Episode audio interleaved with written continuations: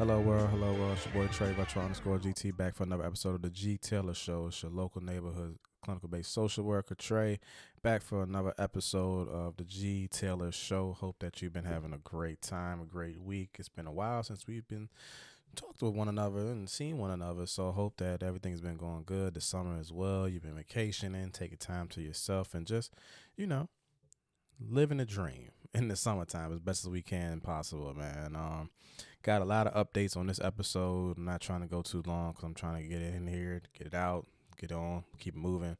Um, but yeah, man, just wanted to hop back on here. I've been meaning to do an episode, um, but haven't been setting out the time to do an episode.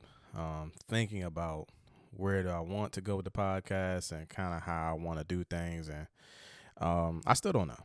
I really still don't know what I'm gonna do with the podcast, but I will keep it up as a resource because I feel like it is a resource. And so, um, and also just to get to know the topics that I'm interested in and things that I'm passionate about, you can go there. You can go to the different interviews, different topics that I also talk about, and learn more about certain topics as well. So I'll still keep up the podcast, still keep up the YouTube channel. Um, not sure if I'm gonna do any much much more than that. Do a podcast here and there, um, but I, I don't have a set schedule. Um, going back into school year now, you know, I'm teaching full time, and so I'm pretty sure there's not gonna be a lot of time for me to record um, the way I want to, and so um, I am open for other guest interviews if people want me to come on their podcast and talk definitely open for that. But as far as where the G Taylor show was going to go and me podcasting, I could not tell you. And I'm okay with that. I'm not sure where I wanted to go. Um, I've been podcasting for quite some time since 2017, 2016 in different varieties of different type of shows. So, you know, we'll see what happens. But um I just wanted to let you guys know that, you know, don't expect content back to back every two weeks or every month like we used to.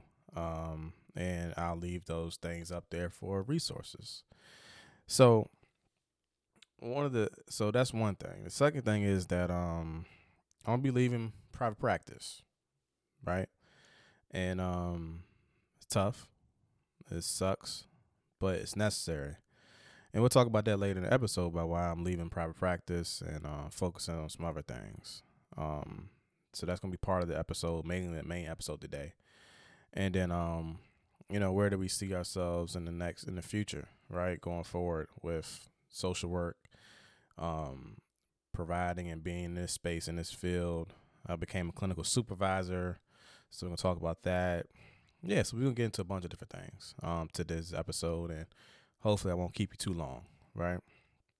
Um I you know, real quickly also too, we just finished up the a training with uh, Rappahannock Area Community Service Board, um, and which is our local community service board here in Fredericksburg, Stafford Community, Caroline Community, Spotsylvania, King George, and we did a barbershop training. So this is a follow up barbershop training from last September where we talked with the barbers and members of the community about their mental health right? And a lot of times we're at barbershops, it's where a lot of guys go and they have conversations. And so we did a um did that last last September and we came back this year and we did another one, a training specific for barbers. And we had about a few barbers in there. My barber was in there. Shout out to BJ. I gotta go see him this week, matter of fact. um but um and shout out to our CSB prevention team. We got some more future things planned actually next month, um in September. But we did a training where we wanted to give them the tools to learn about how to support their clients who might be struggling with their mental health, right? In the chair, right? And as we know, barbers and, you know, hairstylists are already great listeners in a sense, and they give a lot of feedback, but we just wanted to sharpen their tools, give them the extra resources that was necessary and needed um, while in the chair. And some did not know all the resources that was there. Um, some was not aware of some of the active listening skills that we can, you know, I can teach them. Um, we could teach them from a social worker, from a therapist perspective. We could teach active listening skills. It's not just a, a actual intervention that we use for working with clients, but anybody can use it. It helps your communication skills. And um, taught that. We talked about different resources. We talked about mental health, mental illness, difference between both of them, difference between substance abuse disorder, difference between, you know, psychosis, crisis in the community, substance abuse. We did a lot of, we put in a lot of information in two hours, so two hour training. So it wasn't mental health first aid. And mental health first aid, of course, is like an eight hour training. So I didn't, we didn't want to, you know, bog them down with that on their off day, right? Barbers typically have Mondays off. And, um, we had a good turnout, man. We had some good people in the crowd, community members, um, and also three barbers and and some of the barbers I knew, and just you know had a conversation. And so what what what was really inspiring to me is that there was opportunity where um, individuals in this this training may have not had the opportunity to be in the same space of vicinity with those people such as prevention or the CSB, who are leaders in their respective agencies, who help you know curve policies, who help um, make things go in the community, and they were able to share their opinions, and they were also able to air their grievances. Right, like one of the one of the, the community members that represent a barbershop, she was just like, um, she just felt she she wanted more of the resources to be present in the community versus having to send people out to those resources. And I thought that was an amazing, amazing point because a lot of times people don't know what's around them. And so they have to go seek it out. But realistically, if you're a community based agency, you should be able, you should be, you should have a, a heavy presence, right? And it's something I've said um, in general, you know, and trainings, DEI trainings, and you know things like this. So it was something that was reiterated. Um, and then also you know, more of these style type trainings that are familiar, right? That look like us, that kind of feel like us, um, having those type of conversations and trainings in the community as well. Um, so we had at a library, one of the downtown libraries in Fredericksburg, and you know, one of the gripes, not gripes, but one of the things was like, you know, hey, we should have did it in a barbershop, you know, which I understood, but you know, we was trying to make it more a, a bigger space. So, you know, something like that, which just makes sense. Like we did it, we did it in a barbershop last year, right? But other things, like, you know, one of the things that was happening was just like conversations about what, you know, these mental health and things look like to me and how it and how it shows up in my life. But then also variations of mental health and what I'm dealing with in my household, what I may be dealing with with my child, and having that conversation with these people who are working prevention, right? And our leaders in their agency in their, their department, but also they work with the state. They work with other agencies in the community. So when you start talking about prevention, when you start talking about suicide prevention, this is the ground level community based work that has you know the community, Aaron um, letting their needs be known, and the ones who make the laws, the policies, the programs that facilitate the programs can know what is out there. And I, I that was my biggest takeaway from the training um, and our biggest takeaway from training was like, what, where, and when would these individuals be in the same room together, right, to share that information? And so, you know, it kind of fills in the gap of who I am as a person. I feel like in the community, as far as a resource center, but somebody that connects, a connector, right? A connector of people, a connector of um, agencies, um, and the connective of communities, right? Because we, I, I don't think we would have that connection if that wasn't for my experience, my partnerships, and um, you know, the people that I know. And I'm not bigging myself up. I'm just saying that you know, using my skill set to help bridge the gap is something that's very important to me, and it's always been very important to me in everything that I've done in my you know field in my community in my you know career. So it just kind of it just it was very um i was very um inspired by that. I was um humbled by that opportunity to be in that position to bridge the gap. And and i'm gonna continue to do that but i'm gonna do it in different ways because we have to do it in different ways in order to reach the masses. And i'm also constantly thinking about other ways to do it as well that looks like you know that makes sense right and so so I was very happy about that barbershop training. I'm hopefully we're going to continue to do that. But this next thing that's coming up in August or September is going to take the Goodfellas project, which is one of my one of my babies that I've created. That is um, a space for black men to heal. We're going to take that and kind of modify that take that to one of the school systems up in Fredericksburg. So be on the lookout for that. Don't want a lot of media coverage on that, but that's something that we're looking to do um, going forward. Um, and so yeah, man. So I, I always love the opportunities to be the connector and bridge the gap. It's one of the roles that we do as social workers, right? You know, we're brokers of services and, you know, so facilitators with things like that. So all the different roles that we have as social workers, this is what you can do and offer. And I also realized too that I am a big person of prevention. I always have been. I think even when I was doing my internships, um, and, and, and they were more prevention based. I enjoyed that work. And I, you know, as I sat with myself and reflected on some things, because sometimes in your career you do have to sit and reflect, right? Where you are, where you want to go, where you want to be. I really realized how, you know, how much passion I do have for prevention work and just also finding ways to do preventive work. And, um, you know, I, I don't, I haven't shied away from the, you know, crisis intervention or, you know, things like that. But I don't think that's my cup of tea. So so so be it if I wanted to say it's one of my alternatives, right? It's like you go to you know, your favorite restaurant or your favorite place, they don't have your favorite go to meal, but you got a couple alternatives, right? So, you know, deals are that's kind of where, you know, I can do it, something I do enjoy, I get fulfillment from it, but I really love the opportunity to do preventative work. Which leads me into my next next segment um about what I'm doing with my private practice, right? So I've been in private practice since December of 2020. And I started my private practice. Um, and if you all the episodes are there, you can kind of go through my journey and hear about, you know, my startup, things I struggled with, challenges, things I loved about it, things I didn't love about it, you know, all that, right? Um, go back to the old podcast episodes and, talk, and you know, listen to it. So I started in December 2020 with the the the with the thought that I am going to solve a problem, which is we don't have a lot of black male therapists. Black men need therapy, and which spawned on my Goodfellas project. And I'm going to fulfill that void. Now, when I did that, right, it was in the height of the pandemic. Pandemic had just happened. We was going through it. Um, I had just closed on my house a couple months ago. Um, just was like one year in a new job, you know, from my old job, and um, I was trying to pass this exam and I passed it and I was getting to private practice. And um I did it and done it. I've did it in a couple different ways. you know I'm saying? I had an office space as well. You know, I let that go um cuz it's cost me too much. I had too much space, I think, but I thought that you know, with the pandemic easing up, I could be able to get some people in there. It didn't happen that way and just had to end up letting it go. It just was too much money.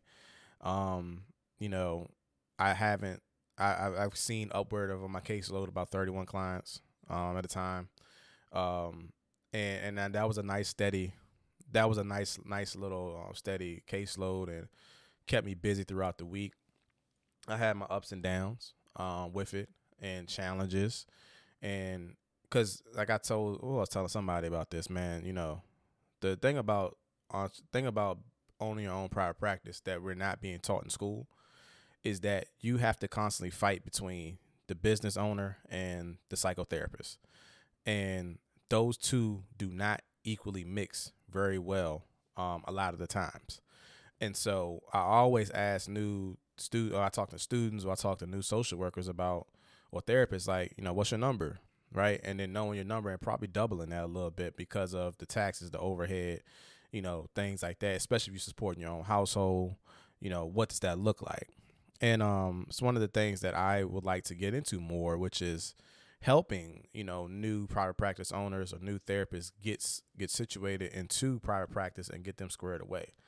I really think that I did private practice for a reason, which was to get away from the nine to five and the, the bureaucracy that is around every every job. Now I know I accepted a full time job again, you know, at a state level teaching, but um I also know that I have the know how and strength to say if somebody messes up or if I don't I get uncomfortable, I have no problem going back to to private practice on my own business, and and that depends on where it's at at that point in time. So, being at that said, I, I set out to solve a problem in a pandemic with a population that is typically does not go to therapy. I'm here to say that I don't want to hear that narrative anymore because I've had black men um, come to therapy, stay in therapy for upward of two or three years, you know, and they do the, go to therapy. We do. We do go to therapy. I went to therapy for three, four years. You know what I'm saying? Finally paused out of it. So the thing about it is that you have to have the space and you provide the space for that eh, those black men to go to therapy and get through therapy. And you have to stick with it through them. Like you have to stick you have to give them the ability to stick stick to it to go through the layers and layers of stuff that has never been tapped into or addressed, right? And that could take years. It really can. Um, I don't care how great of a therapist you are. It can take years. And so um I will be and so that's what I did and I learned a lot about myself. I learned a lot about where I want to go in this career. Uh, some things were reinforced, some things, you know, were, were brought new, like teaching and um and things like that. But I've decided to phase out my private practice, and I think it's time. Um, I think it's in a season or a place where I am becoming uh, very busy. Um, and as much as I even when I did my private practice, how I wanted to make it three prong, where it was speaking, consulting, and private practice, it's just that. But when you throw in teaching into the mix, which I do enjoy doing, teaching the new social work students, getting them to come into the program, helping them along the way. Um, it takes up a lot of time, and I did that from January through May. Um, I did, you know, I taught two classes, and I also um, did my private practice, and I did speaking. You know, and it was tough, it was rough, but as I look going forward, there's not there's just not enough time.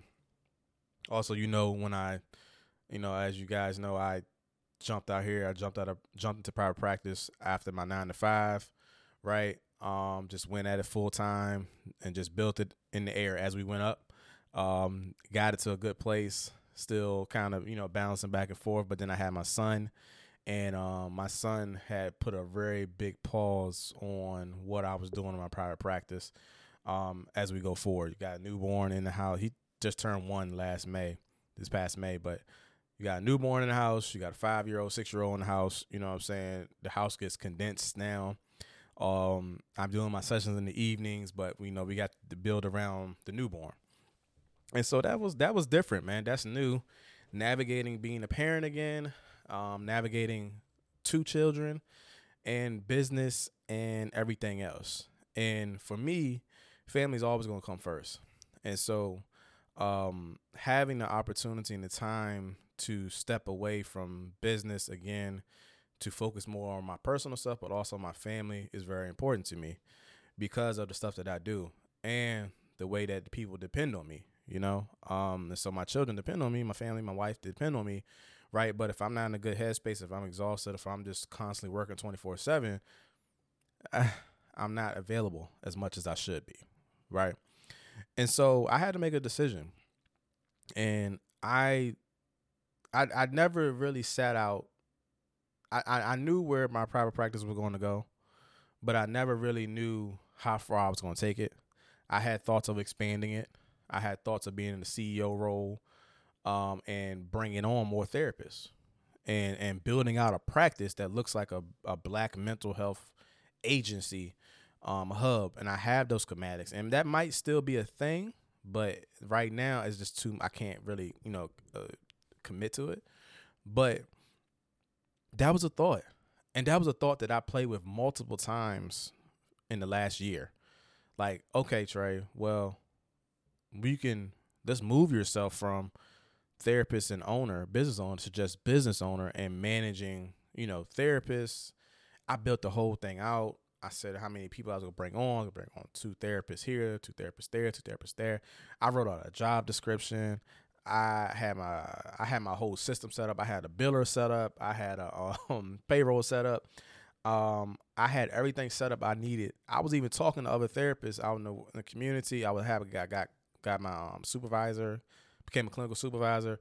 I had everything set up last year, and um, I just couldn't fully commit to it, and um, was really like I energy, time, right? Still newborn. He's like four, six months old, like at this point. So I'm still dealing with that. Um, and then family, personal time, like you know what I'm saying. One of the things that really got to me, um, finances is finances, guys. Like that's always gonna be the only the biggest thing. So like how much money you making versus, you know, is it sustainable enough, right? And I got into some debt with my business, right? You know what I'm saying? And I'll be truthful about that. Got into some debt, but and that might be that is one of the reasons why I've looked into moving out of private practice is to I need to I need to shore up the income again, right? I need to uh solidify the income again cuz I have a family of 4 now, right? But one of the things that really got me this past year was because I've been thinking about this since January, right? And since last year, maybe. And I said, you know what? I got sick like twice in a three to four month span. And I knew that was not something that was normal for me, right? I rarely get sick like that. Allergies, sinuses, all the time. But coming down with a cold or getting sick with certain illnesses is not my thing. I finally caught I caught COVID for the first time when I first started teaching in January.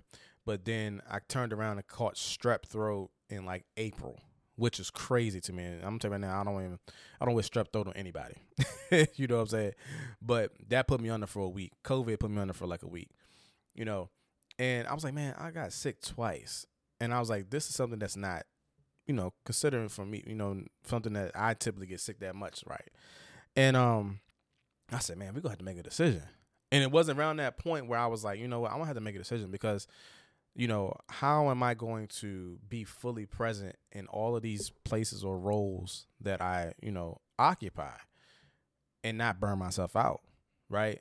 And I have to the heavy lifting that comes with you know, these things running a business, doing therapy, being present for your clients, running a class, you know, managing students, right? You know what I'm saying? Grading papers, being present for different things that's in the department, um, doing speaking engagements, doing consulting, doing facilitation work, you know what I'm saying? Not to mention family stuff, being a father, being a husband, um, working with, then also I'm a leader in my church as well. So managing those things something has to give because you're not going to be able to give everywhere.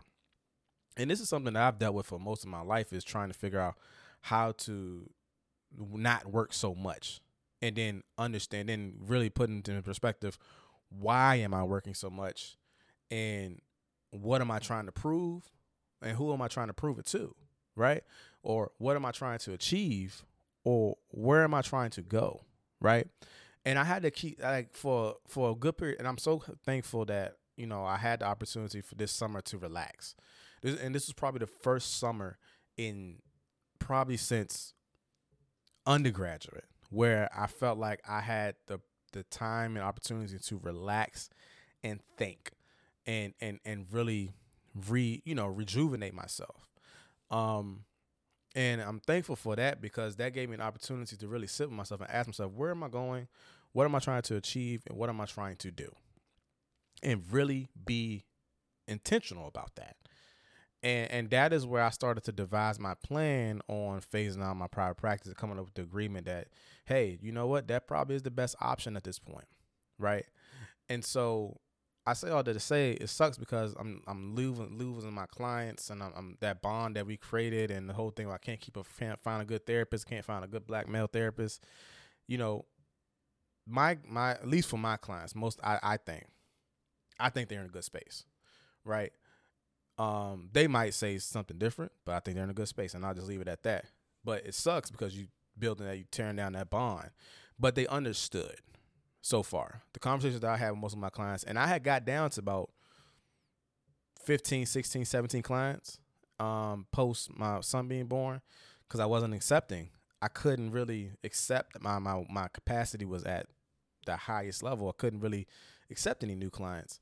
And um yeah. And so they so so so far everybody's been understand you know, understandable and they they they, they know where this this train is going. And so we're phasing out at the end of September, right? That's when my time because I know October is going to be crazy. So much so that I do not even think I would have been able to even provide therapy in October, in the month of October. That's how busy I feel like I anticipate October to be. Um, and I was like, and that's going to continue to happen as I get more in, entrenched into teaching and what's happening. And so, you know, it, it sucks, but at the same time, like I said, I think I feel like my clients are in a good space to transition. Um, I don't have a lot of weekly clients anymore. Um, I don't have a lot of bi-weekly clients anymore at this point. A lot of my guys are in maintenance, but they enjoy the ability to meet monthly or every three weeks to just get off what they need to get off. You know what I'm saying? Have that time and opportunity and space. I think that's so important for black men to have the space and opportunity to get off what they need to get off.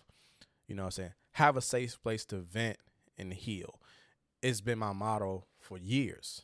And it's something that I'm not going to not continue to do and provide, but in different atmospheres. Because I really think, you know, as black men, we don't have places to really safe spaces, like safe spaces to really express ourselves, whether that's work, school, at you know at home sometimes you know job whatever. We don't have those places. And so i think that can be expanded upon to help the well-being of more black men right?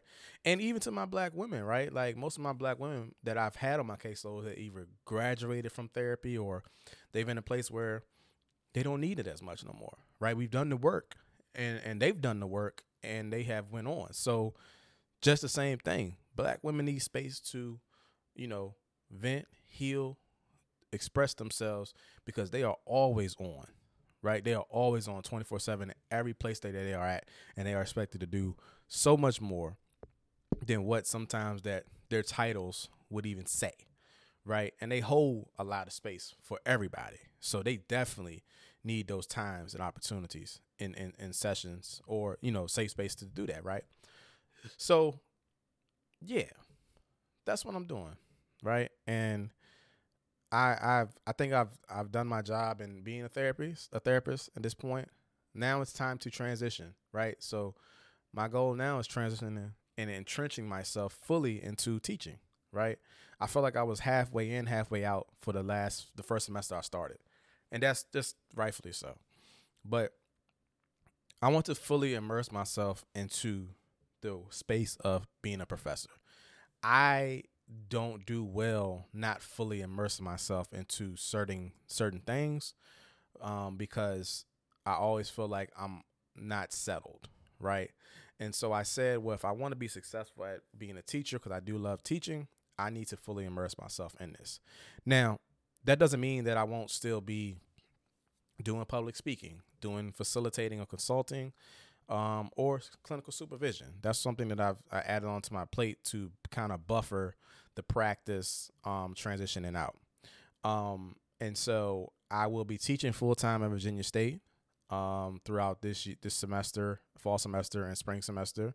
Um, and then I will also be providing clinical supervision for um, Black people of color, uh, social workers, supervisees that are looking to become clinical social workers and therapists. And then I also will be doing continuing to provide public speaking services, um, keynotes, um, facilitation ever, efforts around tough topics such as mental wellness or mental well being, social justice, or racial justice. Those things will continue on and they will also be ramped up, as you'll see as well going forward. Um, I, I would like to say this was part of the goal going forward, but a part of the overall plan that I saw myself was was continuing to have the private practice, but in a smaller caseload, maybe like five to ten teaching came about. Some other things came about that didn't was not on my radar at first and has taken up a lot more of that time than what it needs to be. And so for order me to be present enough for these other roles, but in order for me to be present personally for my personally for myself, personally for my career, but also personally for my family, something has to go. Something has to go. And so I'll be walking away from private practice. Will I come back to private practice and, and doing therapy? I don't know. I don't know you guys got to also understand. There's one thing I, t- I told my my um my therapist one time before that I feel as though I got into private practice or outpatient therapy too late because so much was happening in my life personally and I had already done 8 to 10 years of clinical based work. And so in that time frame I feel like, you know, you should be transitioning to managing roles, supervisor roles or getting to that policy side. And that's still my goal. I want to get to the policy side and um get to that macro social work side.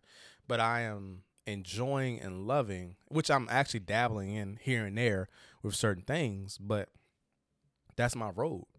And um I can honestly say that I've tried these different avenues and I also don't have no problems going back to private practice doing therapy um or, you know, whatever it might be clinical based, I can do it. And so um but yeah, three years in, um, that's typically my my my my longevity in certain spaces. Um, but it was necessary, it's needed. I, so at this point in time, as we listen to this podcast, I have been doing something clinically based or mental health based since 2011. It is 2023 at this point. So we're talking about almost 12 years of some form of clinical based interventions that I've been dabbling in from mental health to substance abuse to community based work. And so I, I, think the last point of this is also I'm a little tired. I'm a little tired. Um, I am also, you know, some might say compassion fatigue or something a little bit, but I'm not too sold on that because when I get my rest, I'm good. But I just it's it's hard to continue to pour out, right? and re- recuperate. That's the one thing I had, the challenge that I really had with private practice, because again, you wearing those hats between the business owner and the psychotherapist, and then you still got your personal self and then your home life, things like that. I found it really, really hard to recuperate.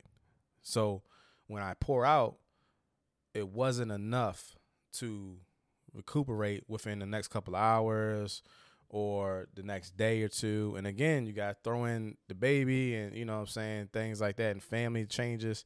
And so, you know, navigating entrepreneurship, business owner, psychotherapist, and everything else that comes with being myself, um, it gets tough. It gets hard to recuperate and restore myself. I also found out in this this last couple summer in this summer that um what I thought, the time that I thought would take to recuperate or rejuvenate myself, right, was was was false, right? I needed a lot more time to recuperate and rejuvenate myself um as I gotten older or even just probably what I was lying to myself when I was, you know, a couple years younger, like, you know, oh yeah, well I just need a day off and that would take care of this three to four months of hard work. No hard that rest, that recuperation, that needs to be built in each and every day, each and every week, and not just a two week vacation throughout the year. And so I really noticed that by myself and kind of let like as my listening to my body and my body was just talking to me, just letting me know like, no, this is how much time we really need to recuperate and restore yourself from this work. Right. And I was like, yo, wow, like and I look back, you know, in my twenties and my thirties and my early thirties, and I'm like, yo, did I? I know I was overexerting, but I didn't know, and I knew I was operating and working off of zero and under E, I would say, but I didn't know how much time I needed to get myself together, to re- to restore myself, to re- recuperate, to recover it's just like working out, right? You work out one day, you need that extra day to, you know, to to recuperate, to let your body rest, to get yourself back together.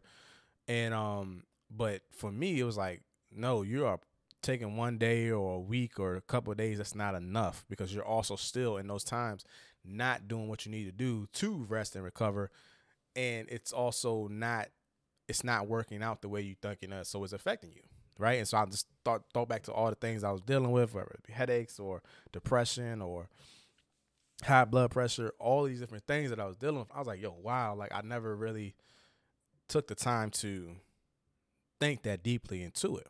So, yeah. And so I say all that to say, you know, that is where I'm at today.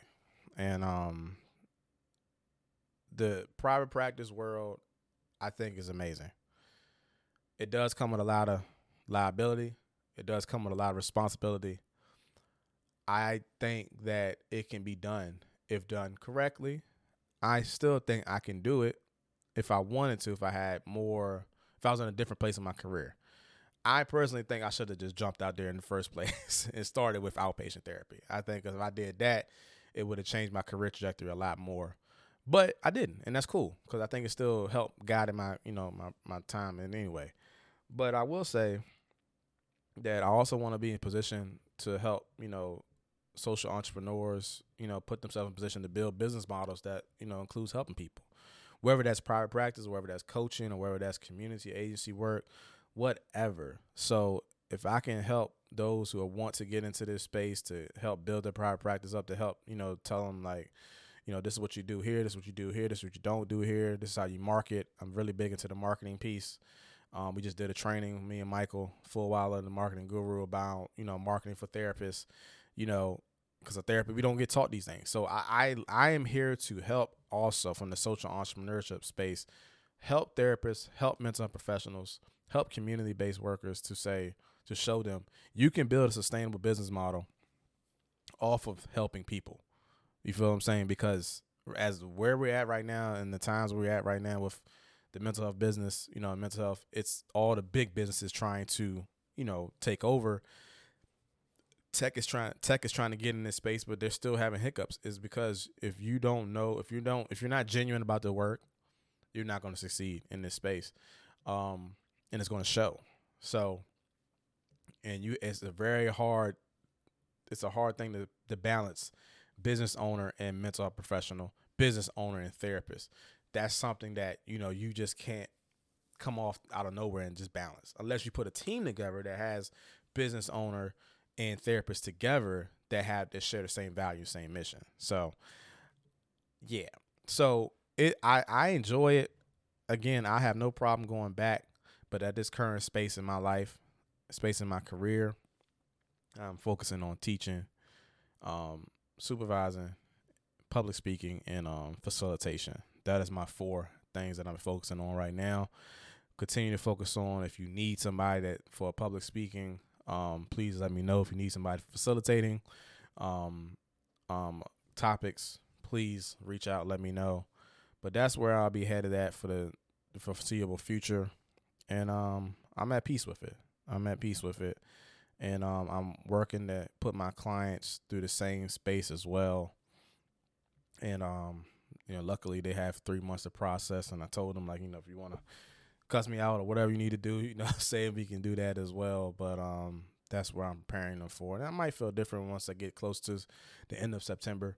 Um, but I wanted to go ahead and start this process now so people know, and and that's where I'll be transitioning, man. So um, let me know your thoughts on this episode. Anything that I can help with, please reach out. Let me know um, for the podcast. Continue to like, share, and subscribe to the podcast. Uh, we're still on all your digital streaming platforms Apple Podcast, Spotify, uh, YouTube, you name it. We're on that. And um, yeah, man, just transitioning from therapist to teacher. I, I was I was telling one of my, my telling my intern that I'm embracing my OG status at this point, like in the field um, because of uh, the need and demand. And, and and again, I love teaching, I love facilitating, but I also love um, helping new social workers and therapists get acclimated to the field because I know that that's what helped me grow, and um, I know that I can only do but so much, you know, in my space and in my time and so I'm going to do whatever I need to do. And in the words of the the homie Kim Young, I'm gonna be make sure that I, I will be moving out of the way and passing the baton on to those who will, you know, build off of what we've built, but maybe do something different or take it and make it even better. And and to me, that is one of the the best things possible that I love seeing is that somebody um, getting the tools that they need to be supported, to be able to to grow, but to grow into the own the person that they want to become and make the change that they see foot, you know, out there and the impact that it will have. I understand my impact can only go but so far. That's cool, right? But if I can empower somebody else, if I can support somebody else to make their impact greater, that's fine by me too. Keep telling y'all, man. I, I, I uh, sometimes this work can be so consuming that I don't want to have nothing to do with it at all, right? And so I'm saying, I've done enough. I've done a lot. I'm willing and ready to pass the baton, and I'm willing and ready to support those new social workers, those new therapists, those new community change agents as much as possible, because that's what helps fulfill, you know, my my purpose and my journey, but also it just help. It just continues to go into the space of helping people get to where they want to get to. You know what I'm saying? And so, yeah, man, that's where I'm at. That's what's going on. That's where Uphold is going through. That's what me, the therapist, the former therapist at this point after September, is at. Y'all have a great week, man. Take care. Make sure y'all um, continue to stay safe out here, and hopefully enjoy the rest of your little va- little vacation that we do have coming up for the next couple of months. As most of us get back into the school swing of things, or get back into work, whatever you want to do. But just make sure you're being intentional about your choices, man. Regardless of what it may be, personal, career wise um, social, you know, all of that. Be intentional about your choices. All right. Y'all take care. Bye bye.